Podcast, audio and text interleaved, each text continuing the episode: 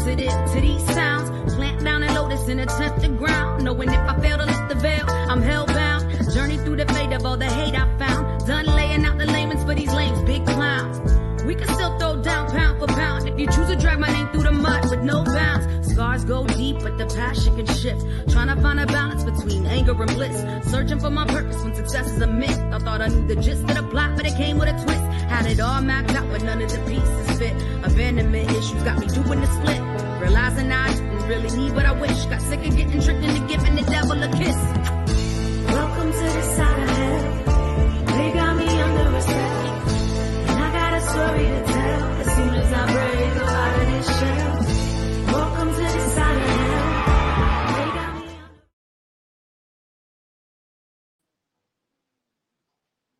Hi everyone.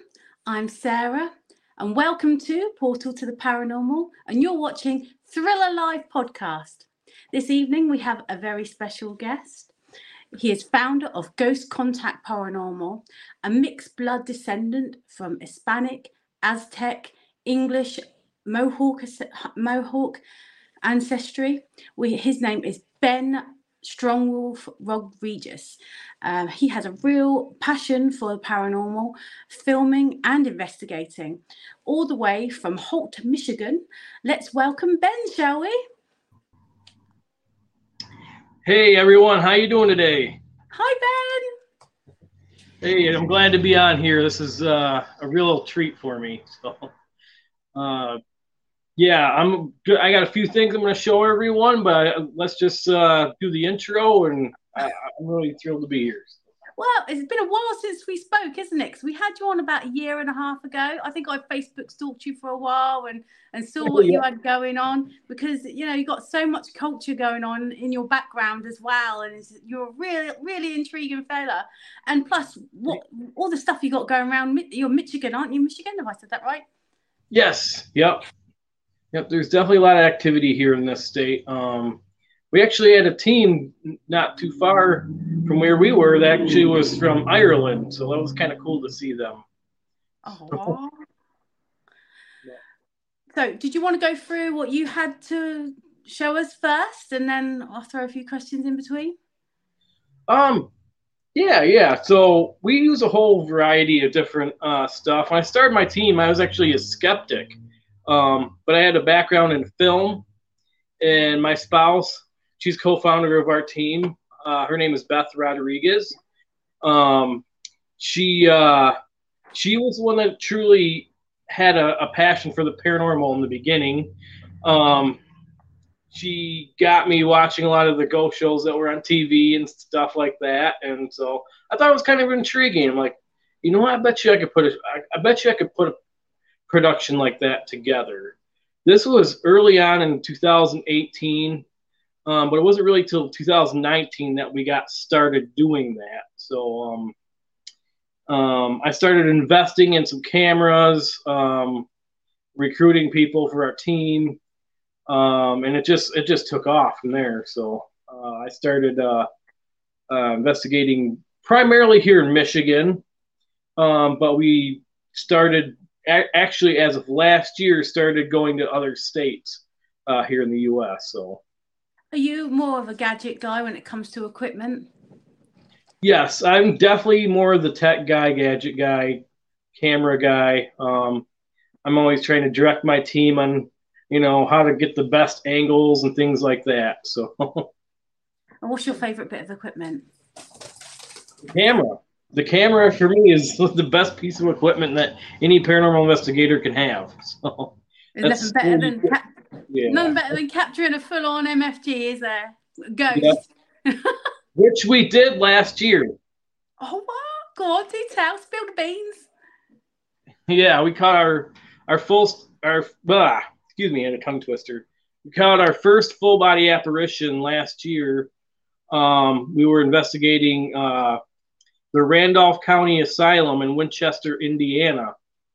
That place has a lot of activity in it. But one of the things I like to have my team do whenever we go on an investigation is I'll have a group go outside the building and do panning shots of the inside from the outside. and we caught a full-body apparition standing in one of the rooms that nobody was in. So I always make sure I know where our team is so there's no contamination. Or try to be like, okay, could that be one of our team members? No, this was a full-body apparition. It's exciting when it happens, doesn't it? Yeah. My first impression was a nun. It looked like a nun to me. It had the black hood with the white stripe, and so that was the first thing that I thought of. Was could this have been like a nun or a nurse or something like that? So this is the history of a place as well. You got to look into what could have been there, and I guess there could have been a religious impact there, or there could have been and the nurses, obviously, if it's a it started off as a poor farm. This building was built back in the 1800s. The original building burnt down in 1904 or something like that. And they built another structure on top of the old foundation. And it then turned into, I believe, it's called an asylum. But the owners of the building don't actually consider it an asylum, I guess. It was more of a just a place that housed people that couldn't take care of themselves, kind of like a poor farm, I guess. Yeah.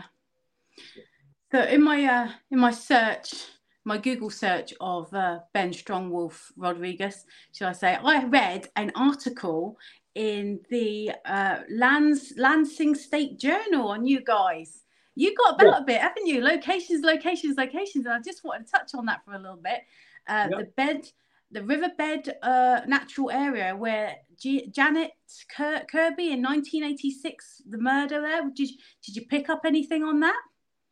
Yes, this is one of the areas that turned me from a skeptic to a believer. I just got a brand new camera from Amazon, and I really wanted to try it.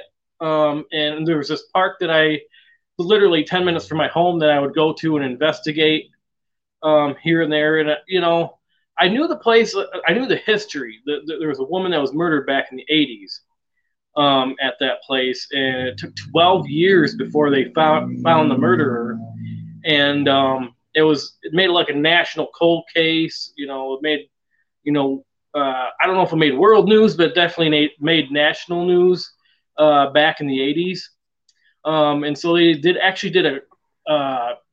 TV show, Forensic Files, on the murder of Jeanette Kirby. So I've gone to that woods many times growing up as a kid, just walking. Nobody ever expected that place to have any activity. But I just got my camera and I'm walking out there and I'm panning.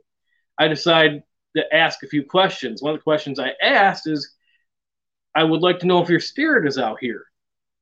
The moment I asked that, a female came through my camera and whispered and just went like, ah, just like that. I'm in the woods by myself, so I can't, there's no way to debunk it as contamination or anything.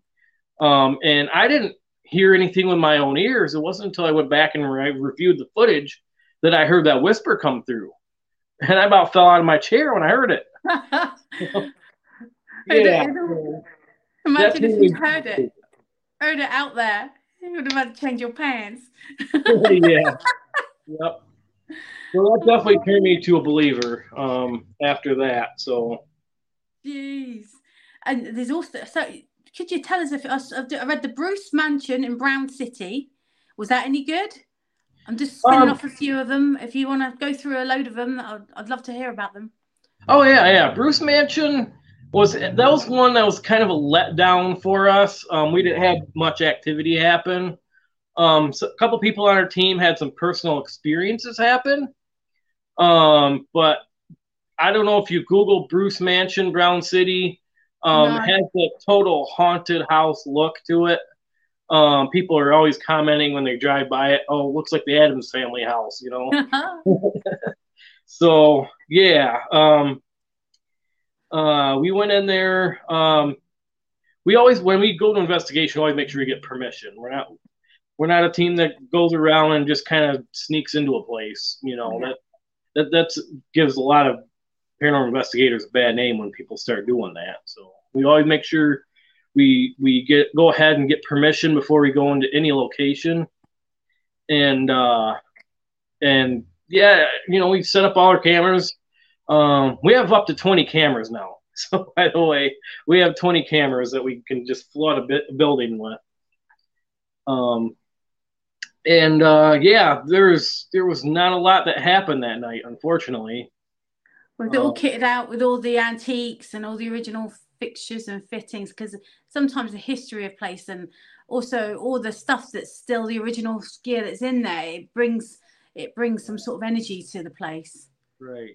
And, you know, what's always going through my head is what could I do differently than, you know, another team that might go in there prior to us, you know, or before us, you know. Places like that, you know, get investigated every weekend. Every weekend there's a different team. And sometimes some locations book up almost a year in advance before you can get in there.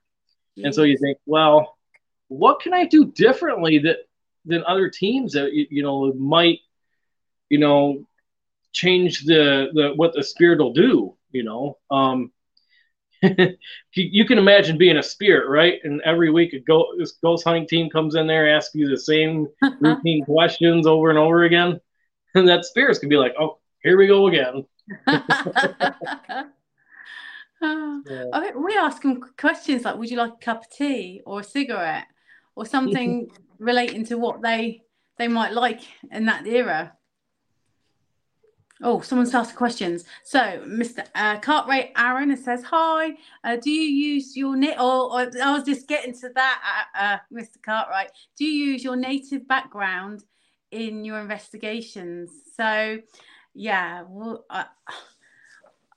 I want to dive into a little bit of it, because you have got Mohawk in you, haven't you? And Aztec. Yep.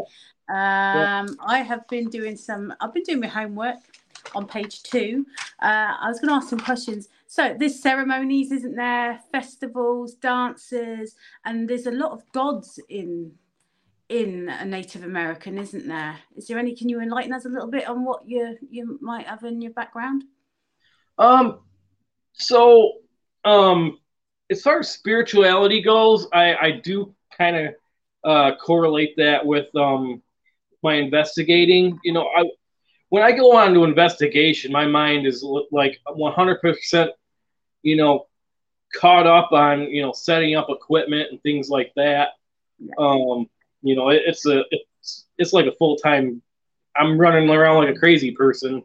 So setting up equipment, not a lot of time I get to really, you know, get the chance to take the time to dive into the spirituality part when investigating. Unless, on occasion, if I get like a free day when I'm not working and there's a place I want to just go walk around with a camera for a little bit, I'll do some solo investigations during the day, and I'll just kind of like soak up nature and things like that. We do a lot of investigations in the woods, you know, just as much as we investigate buildings, we'll investigate a haunted woods near us, you know.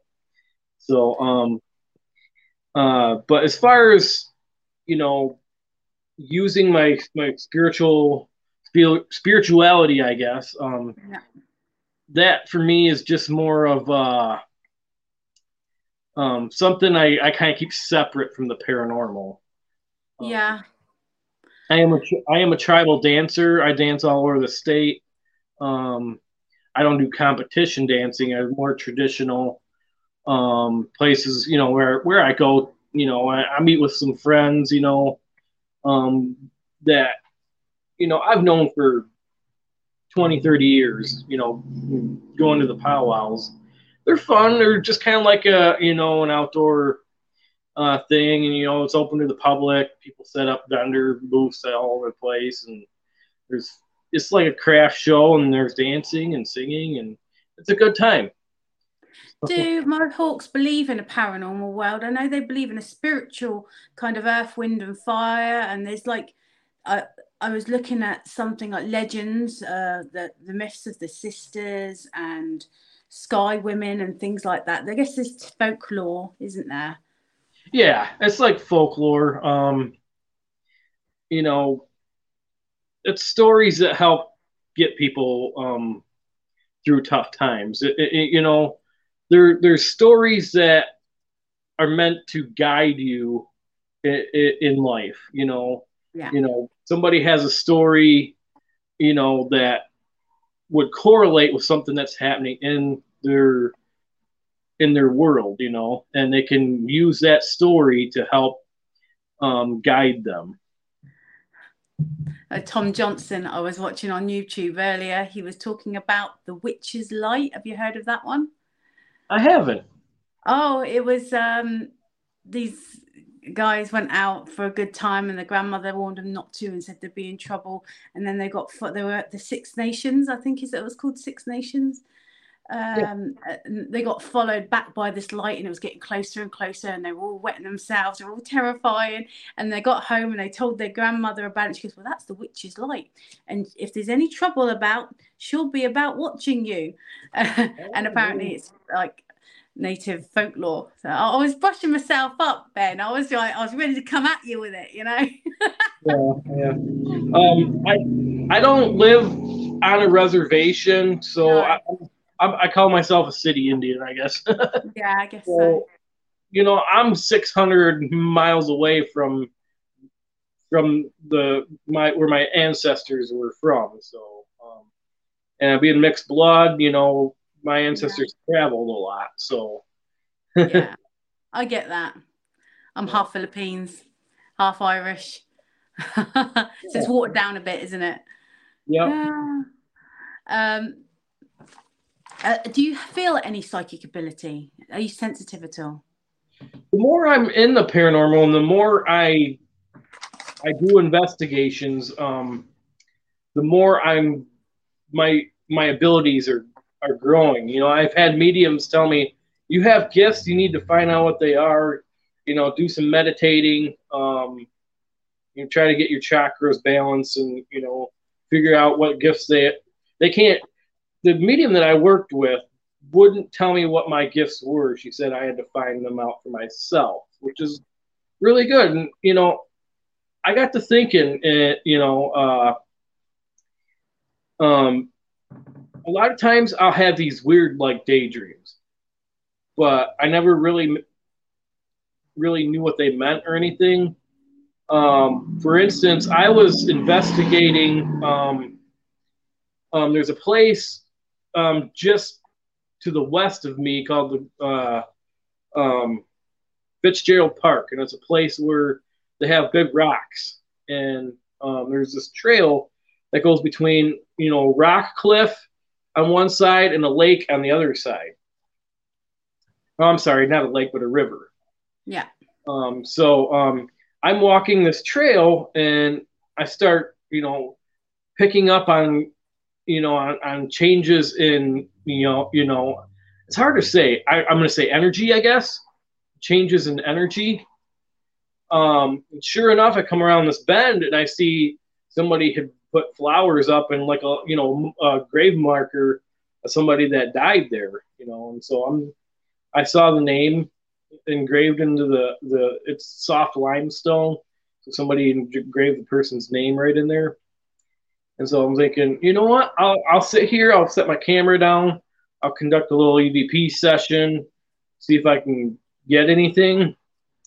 Totally didn't get nothing, but while I'm sitting there, I start getting this kind of like a vision in my head of this guy that jumps off the rock to try to dive into the water, and he falls straight down into the rocks below.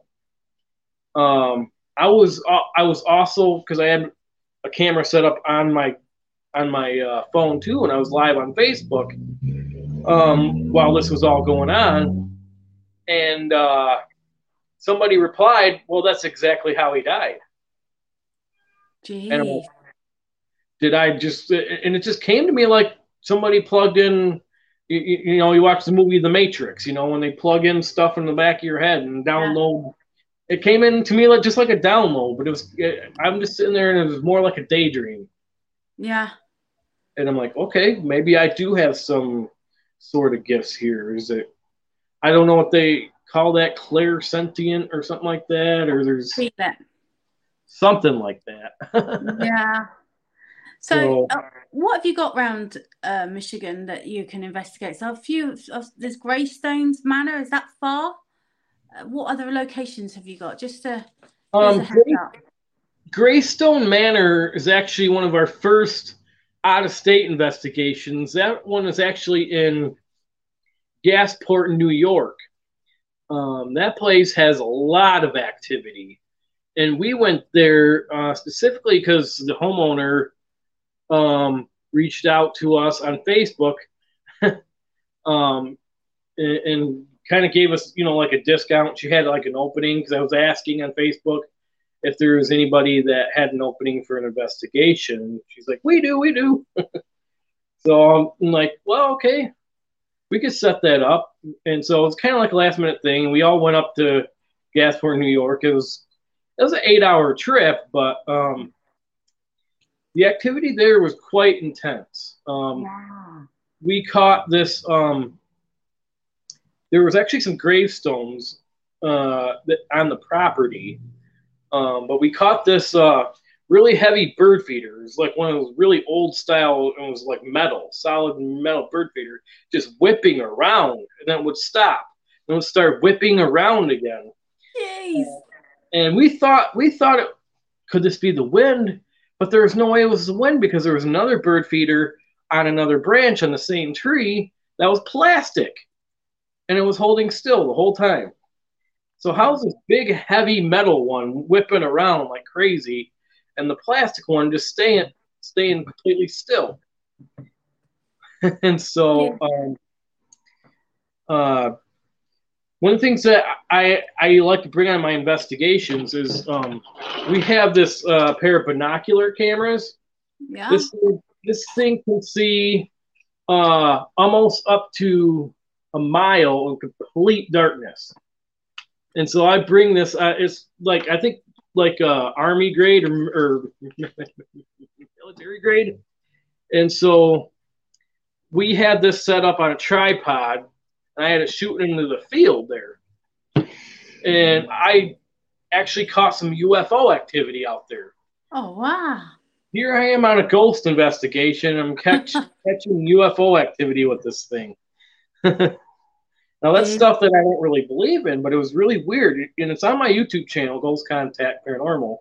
And it's weird. It looks like the whole tree line, which the tree line, I'm going to say about 700 feet into the field, about a quarter mile away probably. And there's this big strobing on the whole tree line. And it's in infrared. I'm trying to figure out what the heck could cause such a massive strobe on the whole tree line like that. It would take something massive to emit that much infrared. The first thing that came to my mind is, gosh, this is like Skinwalker Ranch sort of stuff. I don't know if you ever seen that show. I've seen a few, yeah. Yeah. Jeez. Oh, Mr. Cartwright's back on here, and he's asked, what are your thoughts on evil entities? Have you ever come across any evil entities? It's a bit... Yes. In fact, we're going to be investigating at the end of the month a place that's supposedly going to have a lot of evil entities. I'm kind of anxious about going there, but... so far, I haven't encountered much as far as really, really evil. But there's a place called the Collingwood Art Center in Toledo, Ohio.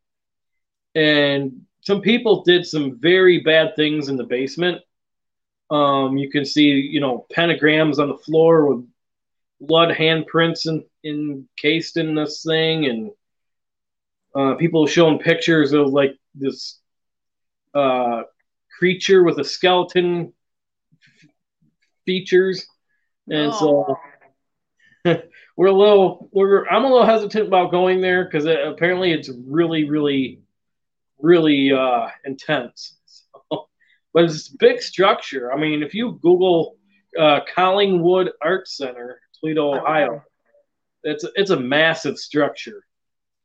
So, I think the word demonic gets thrown around quite a lot, doesn't it? And usually it's just a pissed off spirit, or just if they're bad as a human, they're usually bad in the dead, you know, they're not really. Yeah, right. Yeah, so it's a rarity.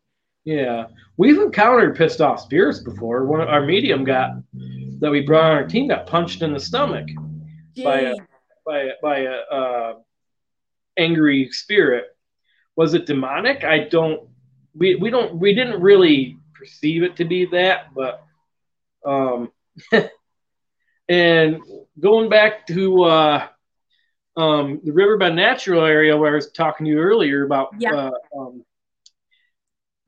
don't know, our medium, he sometimes, I don't know, because he's big, he's like 6'7", so he's a tall guy, and I don't know if spirits or get angry with him or whatever, but every time he's got his DVR recorder with him, he gets spirits cussing at him.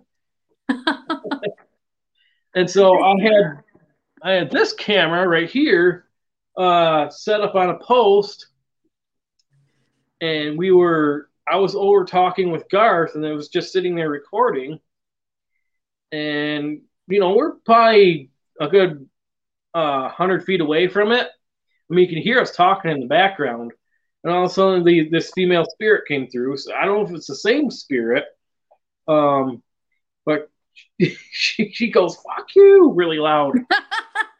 I'm like, oh dang, she was not happy with somebody. You got all the gear, haven't you, Ben? Oh yeah. So I got it all on the table with me right here, you know. We use everything from a little police camera that we can mount to our to our body. This one I keep myself because that's a $1,500 camera. No one's touching that. and I've had team members drop cameras before, so that one stays with me. You're out the team. You drop that camera. We use this one in the woods a lot. This is literally a snappy camera, a little snappy, and it's hooked up. I got it mounted to a spotlight. Oh, why not? That works, isn't it? Yeah. So we use that in the woods. This is it's off right now, but it's a thermal imaging camera. Yeah, they're pretty good, aren't they? Yeah. I like them better than the ones that do all the stick figures. Yep. We got Boo Buddy. Remember? Yeah. And then this is probably my most expensive thing. I had it custom made by Bill Chappell from Ghost Adventures. He custom made that. It's an ovulus. Yeah. And he's got a website where you can go and have custom made paranormal equipment, digital dowsing or something like that. But have you seen the ones they have smoke, and then they have the laser grid pens that stream through it, and the spirit can come through the light show and the smoke at the same time? Have you seen those ones? I haven't. That's interesting. I think there's a flickering mirror as well that helps with the light beams, but I don't know. I think it just seems like it's maybe a bit too much. Yeah. It creates like a laser grid in the smoke, and stuff can just come through the smoke, and you can see spirits like that. It looked interesting when our investigator Joe put hers on, but I think you could either vape through it, which would take a hell of a lot of vaping, or you just buy one of them smoke canisters. Yeah, interesting. Yeah. Do you use any natural stuff like scrying with water? Sometimes they can just touch the water, or Ouija boards. Do you do things like that? We usually don't mess with Ouija boards. We've heard a lot of bad stuff can come out of those, so we try to typically stay away from Ouija boards. I haven't tried scrying, but I've thought about trying that before. We've had a situation. We've investigated a place. This guy reached out to us as a residential case. This is actually just about a month or so ago, and he had a trailer. So, I mean, I literally investigated a trailer in a trailer park. This guy was getting pinned to his bed. Oh, shit. Every night. And he said that the spirits were attacking him in a sexual way. So, oh, right. So, anyways, when I was investigating, he had a whole bunch of mirrors in his house. So I don't know, it had like a funhouse effect. But these mirrors were like, when they would join each other, they would create this like little black pole that would go through the air. And like, that's, you got a straight up portal going on right here. Yeah, 100%. Yes.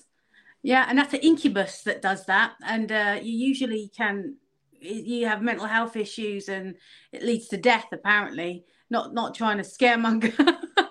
Yeah. But yeah, you need to get that out. Big time. So I did a huge cleansing of his place by myself. Somehow I was able to get it out. I took his mirrors down. And he says that he hasn't had anything else happen ever since. Oh, good. Yeah. When I was taking one of the mirrors out, it shattered, and one of the shards I actually encased in a frame and gave to my friend. He's opening a haunted museum here in Lansing, actually tomorrow. Oh, so wow. I'm going to be on another podcast tomorrow. And they're one of the things that they're putting in there is that that shard from that trailer. And I've had a lot of people say that there's some activity inside that shard. They get a very uneasy feeling around it. Best place to investigate are museums. If you did a night investigation there with all them haunted artifacts and stuff like that, that could be really lively. And plus, it could be like we got a research center called the Paranormal Research Center, and it's full of antiques and stuff like that up north, and we go there sometimes, so they're really quite active. Spend some time in there. We already have oh, we good, investigated that about a month ago prior to it opening. He's got haunted dolls in there. He's got a shop called the Voodoo World of Oddities. Oh, this sounds awesome. Yeah, it's the Voodoo World of Oddities, located in Rio Town, part of Lansing, Michigan. He's got haunted dolls. He's got this one doll named Serabina that just constantly pegs our K2 meter. And so as far as actual paranormal activity, we haven't caught a lot there yet, except for that one doll that keeps pegging our K2 meter when it gets near it. And it isn't anything that's like in the shop, you know, you always try to debunk, okay, is this an electrical outlet? Is it something else that's making me think that it's this dial? Well, we would move this dial to different parts, you know, throughout the shop, and wherever that dial is, doesn't matter. It would set off our K2 meter when it got near it. So have you got security cameras set up in there? I did set some security cameras up on the night we investigated there, but I don't know if their cameras are active in there. That would be quite. The owner of the shop says that dowel will frequently move by itself. So. Wow. So is it just you and your team, or do you, like us, we are an events company, so to help pay for better locations, we run events, and I think I did suggest that to you last time, but I don't know, did you go through that, down that rabbit hole, or is it just you and your team at the moment? Just me and our team at the moment. I did try that. There's a lot involved here in this state. You got to have permits, you have to have an LLC set up. There's so much more, I think, that you have to go through. A lot more hoops that you have to jump through here to set something like that up. So I would love to be able to do that. I literally, the Collingwood Art Center, I just spent $500 to reserve that location. So, and that's for like you know, like 8 hours. But they used the money for a good cause to keep the building. Yeah, yeah. That's, I mean, if you've got like a team of your team and a couple of guests, 10 guests, that does help with the cost of stuff as well. And then you build up a nest egg, and then you can go for bigger and better locations. And, you know, if you're ever interested in maybe talking about stuff, it probably is different your end because you're in America. Like, we got insurance and stuff like that. But yeah, my husband could talk to you, or even Dan. He might even talk to you about it if you're interested in setting something like that up, you know? Because what she shows, don't they? The public, and they all have a go and use the equipment. And it's good to do it in a respectful and safe way, and people that know what they're doing. Yeah, yeah. And, of course, it's everyone's dream to, you know, get sponsored so you don't have to front all the money. You know, I'm actually... currently unemployed right now, so I'm kind of in a pickle at the moment financially. But hey, if this takes off, this could be your calling, Ben. Oh yeah, yeah, that's a dream of mine, you know. Yeah, I can do paranormal full time, you know. It's a hobby. Oh, yeah. The dream. Living the dream. Talking of dreams, what is your dream investigation? If you go anywhere in the world, where would you like to visit and go? The catacombs. Yeah. Whether it be in Italy, I think Italy and France both have catacombs there. Yeah. That would be cool to visit those. Or a castle of some kind. That's definitely on a bucket list too, is a castle. Yeah. It's the history of a place, isn't it? Yeah, yeah. Yeah. How did you get your name Strongwolf, may I ask? I was 15 years old. We were at a powwow. One of my mother's good friends at the time actually was doing a ceremony to give her a name. And then I just kind of got brought into the mix and was given the tribal name then, and just kind of, you know, it's been something that I've stuck with for a long time. Out of high school, I was actually training to be a professional wrestler. And I was going to use that name in the ring, but I decided to get out of that industry because I didn't have health insurance. So that's the wrong industry to be in if you don't have health insurance. No one wants to get hit in the face, Ben. Yeah. Oh, dear. What is the most scary situation you've been in, like terrified? I haven't had that experience yet where something's personally tried to attack me or anything. I think a lot of that's because when, you know, I have such an aura and a vibration that just, I don't know if I repel spirits or what. But I was actually at a cemetery last year, just walking around. Again, I was doing one of my solo investigations, and I might have brought a spirit home with me because there was 3 loud knocks on my headboard. Oh, no. And then I started getting pinned to the bed. But being the person that I am, of like just strong-willed, I turned around, and while it was pinning me to the bed, I started laughing at it. And then it released. It released me, and then I don't know if it got pissed off and left, but that was the end of it. That's what it is. That's it. If you're a negative person or you've got some traumatic experience in your life, that's when they get you, when you're really down. And attachments, it's all about territory as well, isn't it? You got to just tell it to go. I remember my old house, I had my son, he must have been about 6 or 5 at the time, and I'd got an attachment. We were having like drops of water just landing on us, whether it was summertime or wintertime. Something grabbed my foot, then my husband's foot. And my son was saying, "Oh, it keeps saying my name, Mummy." And I goes, "What keeps saying your name?" In the middle of the night, it was saying, "It's saying my name." And then my older son, who must have been about, I think he was about 12, he kept getting punched in the stomach.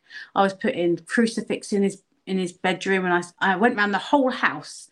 And I was like, get the hell out of my house. This is my house. You're not welcome in my house. I was going in every single room, just really willing it to like go away. You're not allowed in here. And it is, it's about territory, isn't it?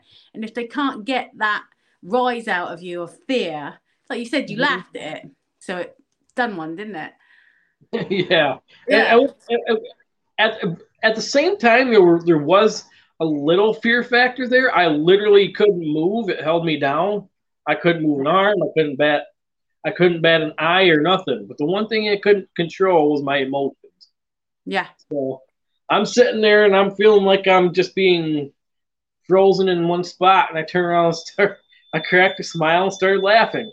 And then I don't know, like that when doing that, I either made it scared it or just kind of basically told it powerless over me, basically. So it's like the flight or fight, is it called flight or fight mode as well? And I find when I'm really scared on investigations, I do just like have a hysteric, I'm the kind of person that laugh at a funeral. This is awful. I get so overwhelmed with emotion that I just laugh. And I think that helps stop anything attaching or any negativity, because you get so overwhelmed with maybe the fear or the situation that you're in that's your reaction.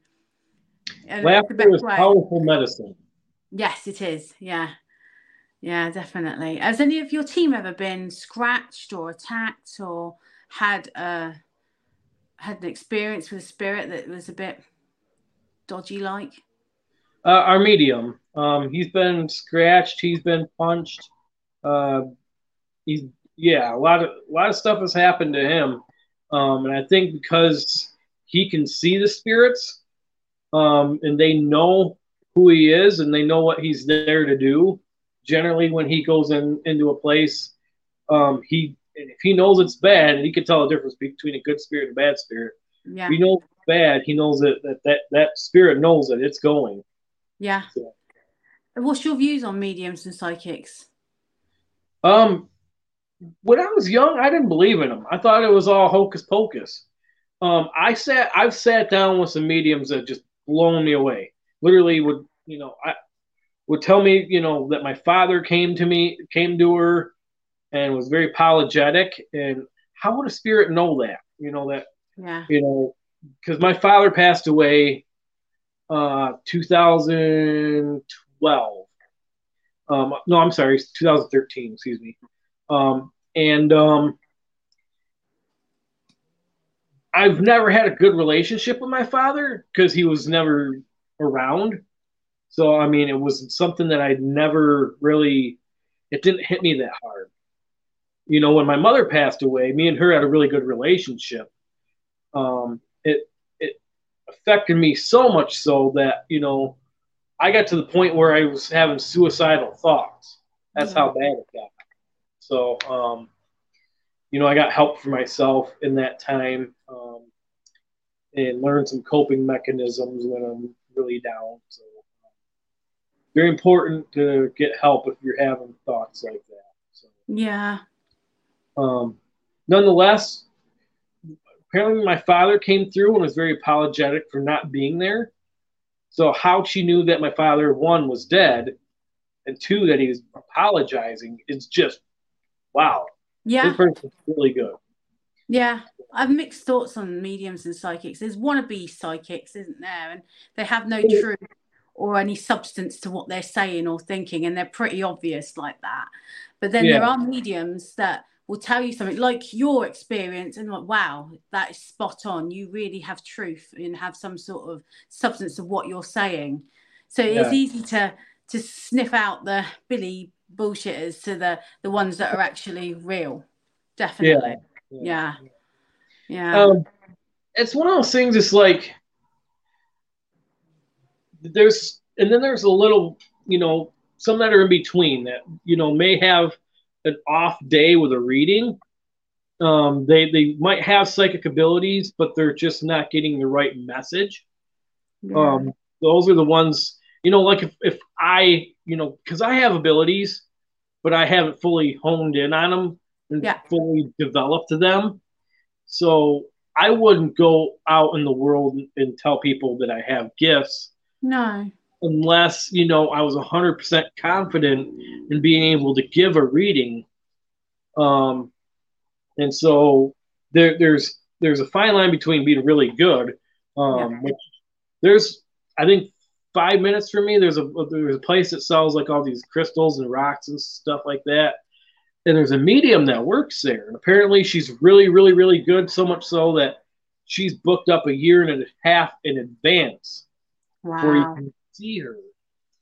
And so she's like really busy, but you know that she's got to be spot on every time if she's that good. Whereas, you know, I mean, a lot of it probably depends on how much you practice it too. Yeah. They usually they can develop. Everyone has a certain amount of psychic ability, and everyone just sort of chooses not to even tap into it because you're either scared of it or it's just something that you're not really want to go down that road. I mean, say past life progression, for instance. It could have been I was in New York and I found my way about just naturally. I thought I'd been there before, but is that something that could be developed? I don't know. Or when, like, you're an investigator just like me, you see a ghost. Does that mean that we're open to that? Are we psychic, or do we see things? I think it pops in and out. And some people are more stronger than others in that ability. Do you think? Yeah. Yeah. Now, like, personally, I've never seen a spirit with my own eyes. I've never heard a spirit with my own ears, other than through the equipment, you know. Yeah. I believe a lot of that has to do with we as humans, we can only see a certain spectrum of light. So our cameras, when they can record stuff, they see a lot more than we can with our own eyes. And so that's why it's important that I review all the footage that we get, you know, yeah. Which sometimes can take a long time. If I have 18 cameras and they run for 6 hours straight, I got a lot of footage I got to go through. You have, yeah. So. It's the quest, isn't it? The quest for life after death. You refuse to believe that that's it, Ben, don't you? Refuse to believe that when we're dead. There's got to be something else. Right. And yeah. there's such an unknown, though. I mean, you know, could it actually be our spirit that's on the other side trying to communicate?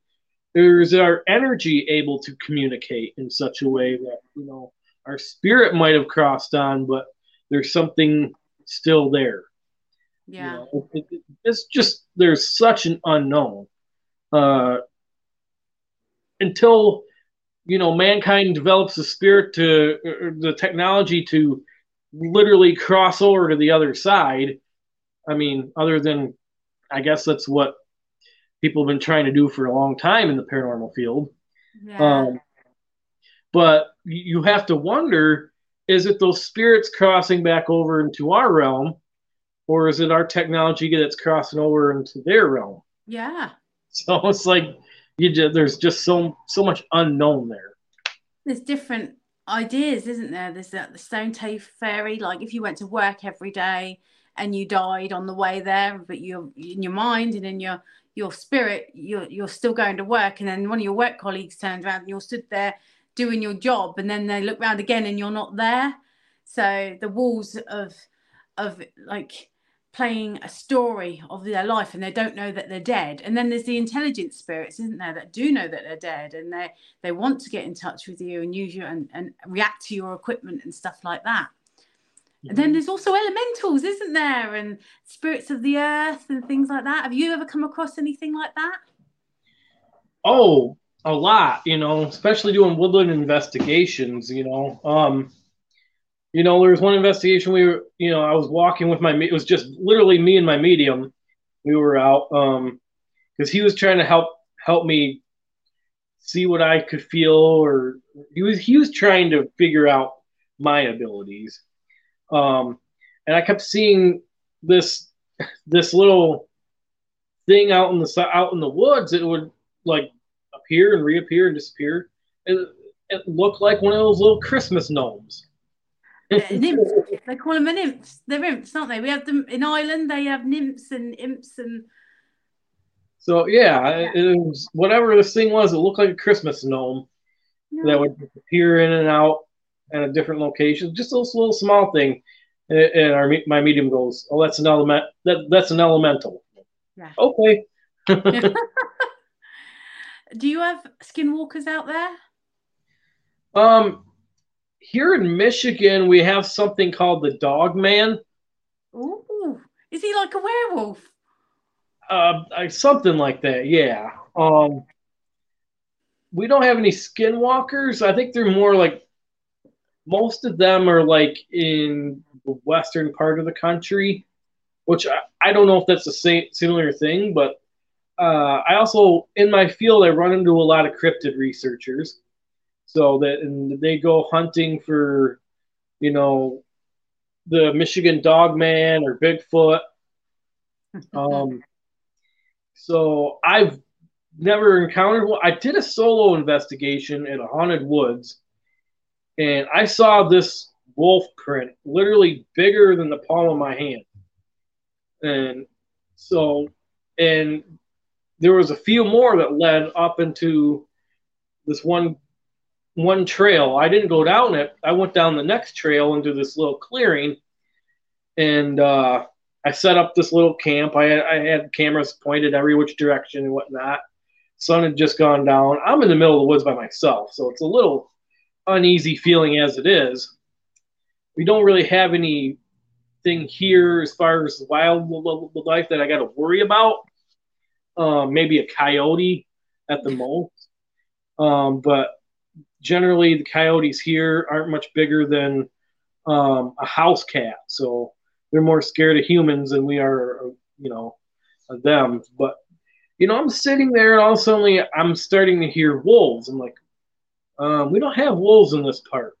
So, I'm not armed or nothing other than a little pocket blade that I had on me, a pocket knife. I'm like, well, this can't be good. But it was very weird because it started sounding like it was coming from this side of the woods. And then it was sounding like it was coming from the other side of the woods. And then it was just kind of like all over the place. Like it was everywhere. These wolf sounds. I'm like, what the heck is this? This has got to be that Wolfman thing. But I don't know. You didn't sleep much that night? I'm like, I just scream as loud as I can. You don't want none of strong wolf.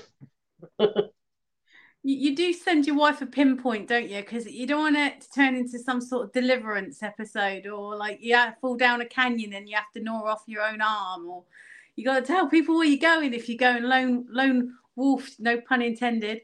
Yeah. Well, I mean, generally, I'll be live when I go out. You know, I'll be live on my Facebook page. So people can comment and they can see what's going on.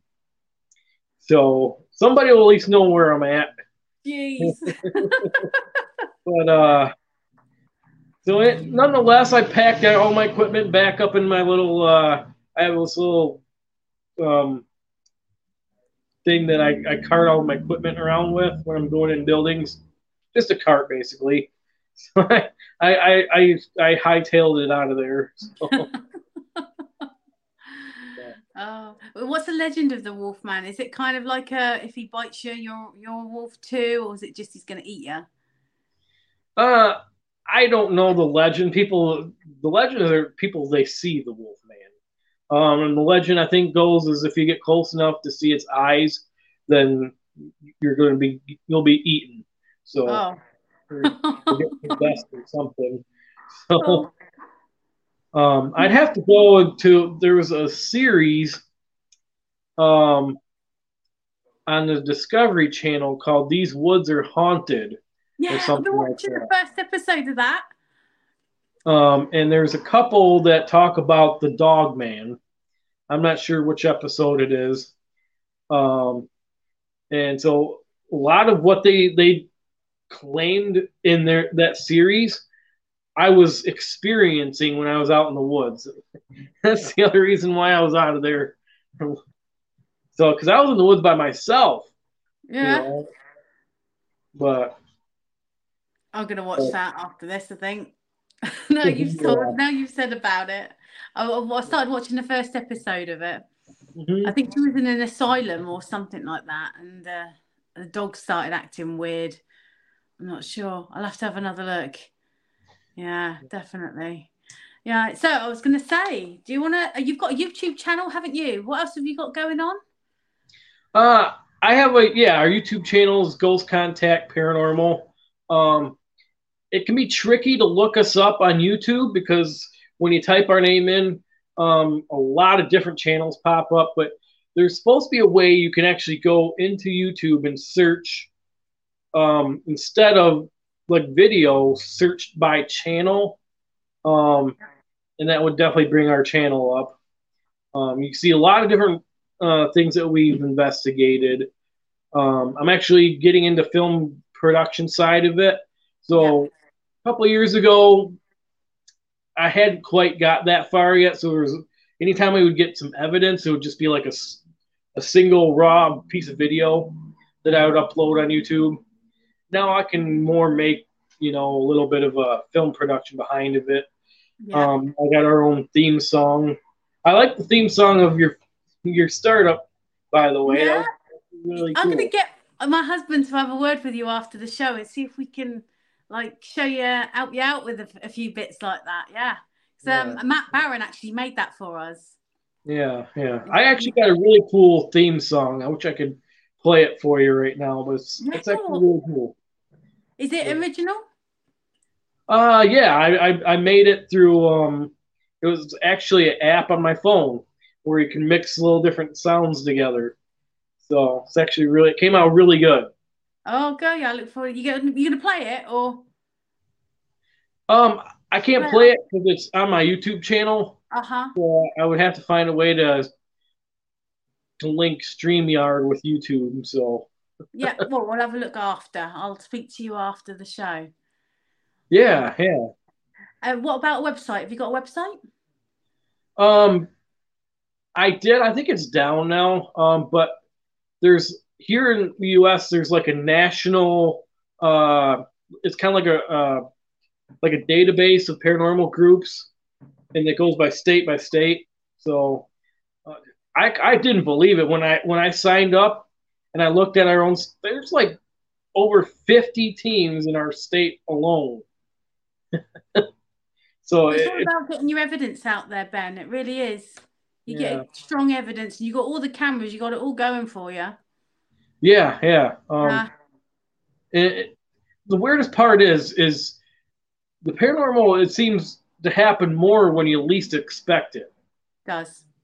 When you go into an investigation, you're expecting evidence to happen, that's when everything goes completely quiet. It's like when you least expect it, that's when you're going to capture something, you know. What's the best piece of evidence that you've caught? I know you caught that nurse, but is there anything else that springs to mind? Well, you know, I one of our first investigations, I think I might have caught the Hat Man. I don't know if you've ever heard of him. No. Kind of got like the you could research that too. It's kind of got like the hat that looks like the and like the trench coat of like the Undertaker, the WWE wrestler. So that's what his shadow looks like. He looks like the Undertaker with glowing eyes. And so I caught this. It looks like either a cowboy or a Hat Man guy out in the woods. And what's very strange is I was on two different investigations within weeks of each other at two different places of woods, and I caught the same Hat Man. So I'm like, this guy's either following me around or he just likes to wander a lot. You caught his attention. Yeah. Yeah. Do you have any clue of what he is or who he is?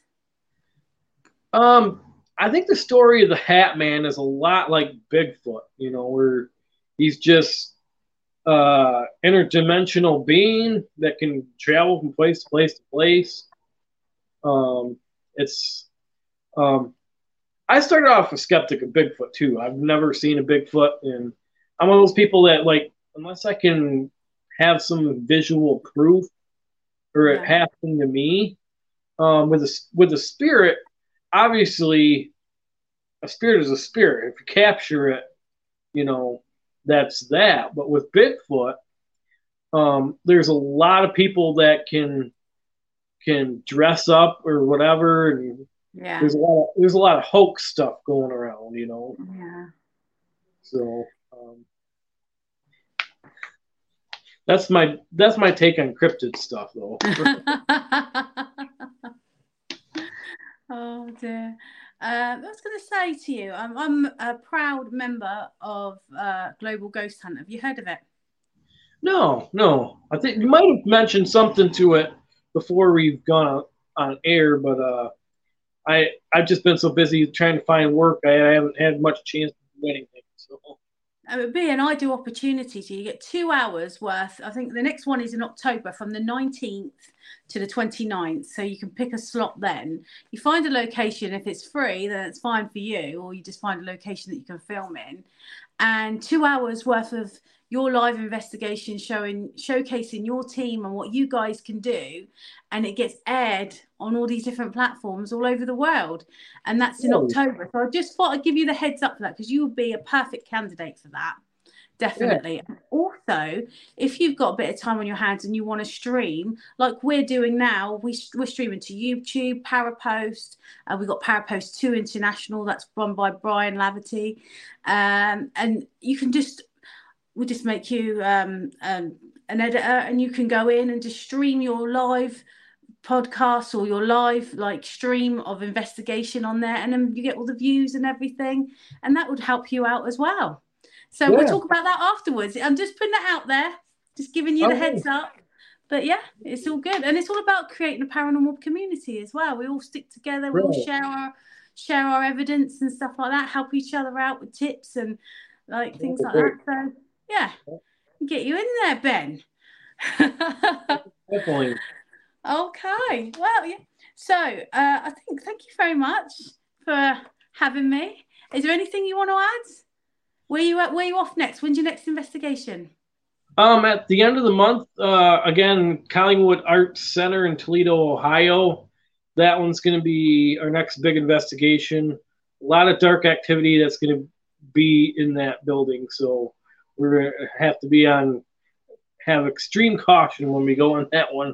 Definitely look that one up. Collingwood Art Center. Will do. I've got that written down actually. We got a big paranormal convention that we're going to. We actually have our booth set up with our sign and everything in August in Sault Ste. Marie, Michigan.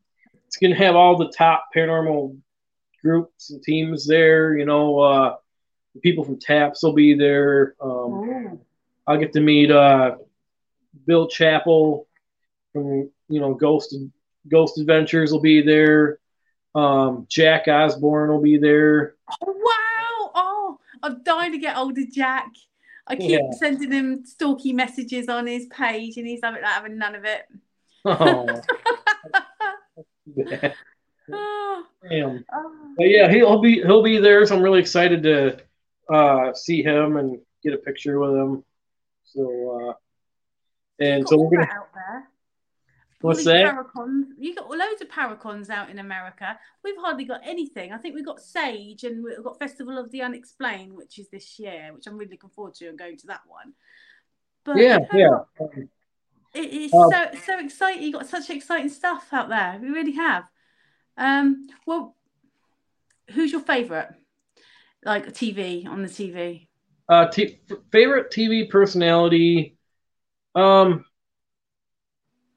probably gonna have to say Aaron Godwin from Ghost Adventures.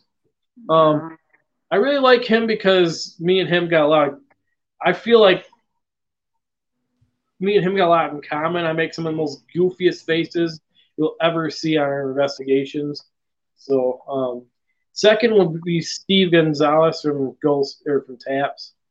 I like those guys. And yeah. Last year I almost got booked on an episode of Kindred Spirits. Oh wow! Their director reached out to me and asked me about my Native American background. Yeah. And wanted to know if I had like any background in shamanism, which I don't. So, but they were looking for a Native American shaman.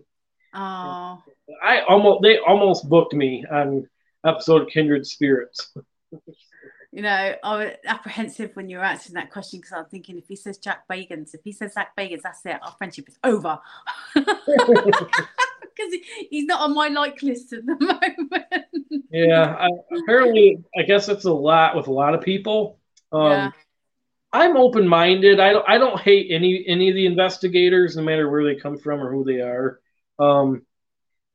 I know a lot of people hate him. I don't really hate him. I really don't use the same style of investigating that he does. I do know that there's some controversy. There is controversy, definitely. It's a strong word. I don't think you should bogart the paranormal. It should be for everybody, and everyone should express what they want to express. And just going about it the wrong way, I think. That's my personal opinion. Right.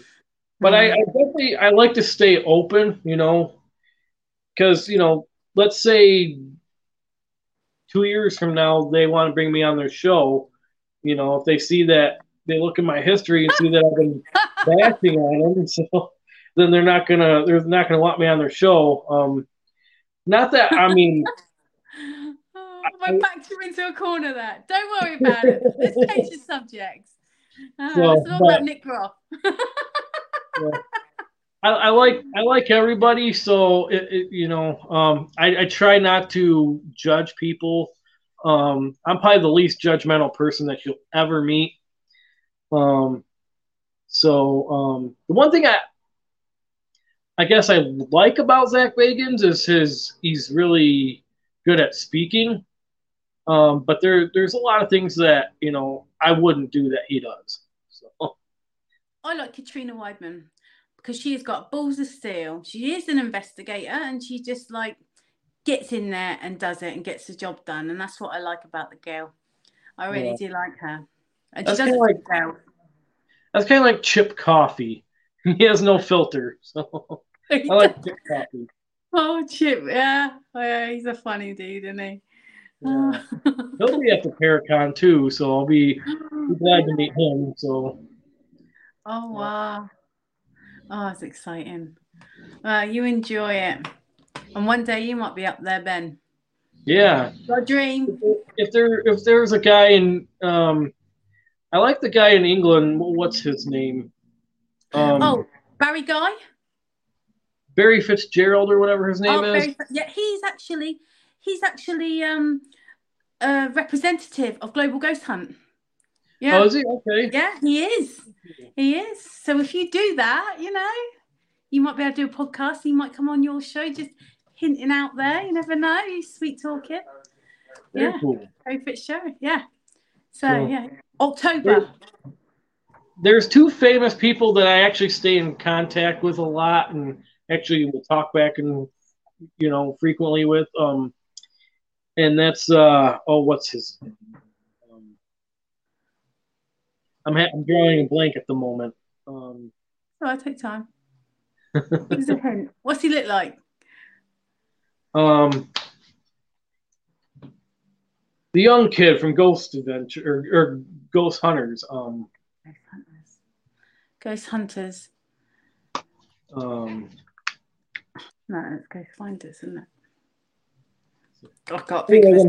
I'm drawing a blank. Anyone watching? Is anyone who we're talking about? Anyone watching? Can you put it up there? I can't remember his name. No. I tell you what, I'll put it in the comments afterwards because that's going to bug me now. Yeah, you can see his face, can't you? Yep. Yeah. I've also just recently got into it's a little off paranormal, but I got into rock hounding. So because you're like going out and finding like crystals and stones and things like that because of the properties they have in them, and people use them a lot for protection, especially on an investigation. So I kind of started getting into rock hounding and trying to find cool rocks and crystals and things like that. Oh. The state doesn't have a lot. I'd like to go to Australia one of these days and go searching for opals. Those things are nice. That'd be awesome, wouldn't it? Yeah, yeah. Oh, someone found a load of a chunk of gold off of Western Shore down here once. He's allowed to keep it as well. And then every time we go down the beach, I'm like, boys, look out for some gold. Yeah. you never know. Never know what you can find. Fossils and all sorts. Yeah, definitely. Right then, so thank you for your time. I think we're going to leave it at that. So if you want to find Ben Strongwolf Rodriguez, check out his YouTube channel, and also if you want to go on an event, check out portaltotheparanormal.co.uk. And look at see what we've got. I think the next one is Fort Woodley, I'm almost sure, on the 27th, if anybody's interested in going on that one. And yes, thank you so much. And also a shout out to Global Ghost Hunt. We're actually in the midst of it now. And we've got an October event as well. So anybody, any teams watching that want to sign up for the October event, which starts on the 19th to the 29th of October, check out Global Ghost Hunt. Thank you very much, Ben. Thanks a lot. It's been an honour. I enjoyed every minute of it. Thank you. So if you'd like to just stay behind, and we'll have a little chinwag after. And thank you, everybody, for watching. Have a good day, everyone. Thank you. Bye.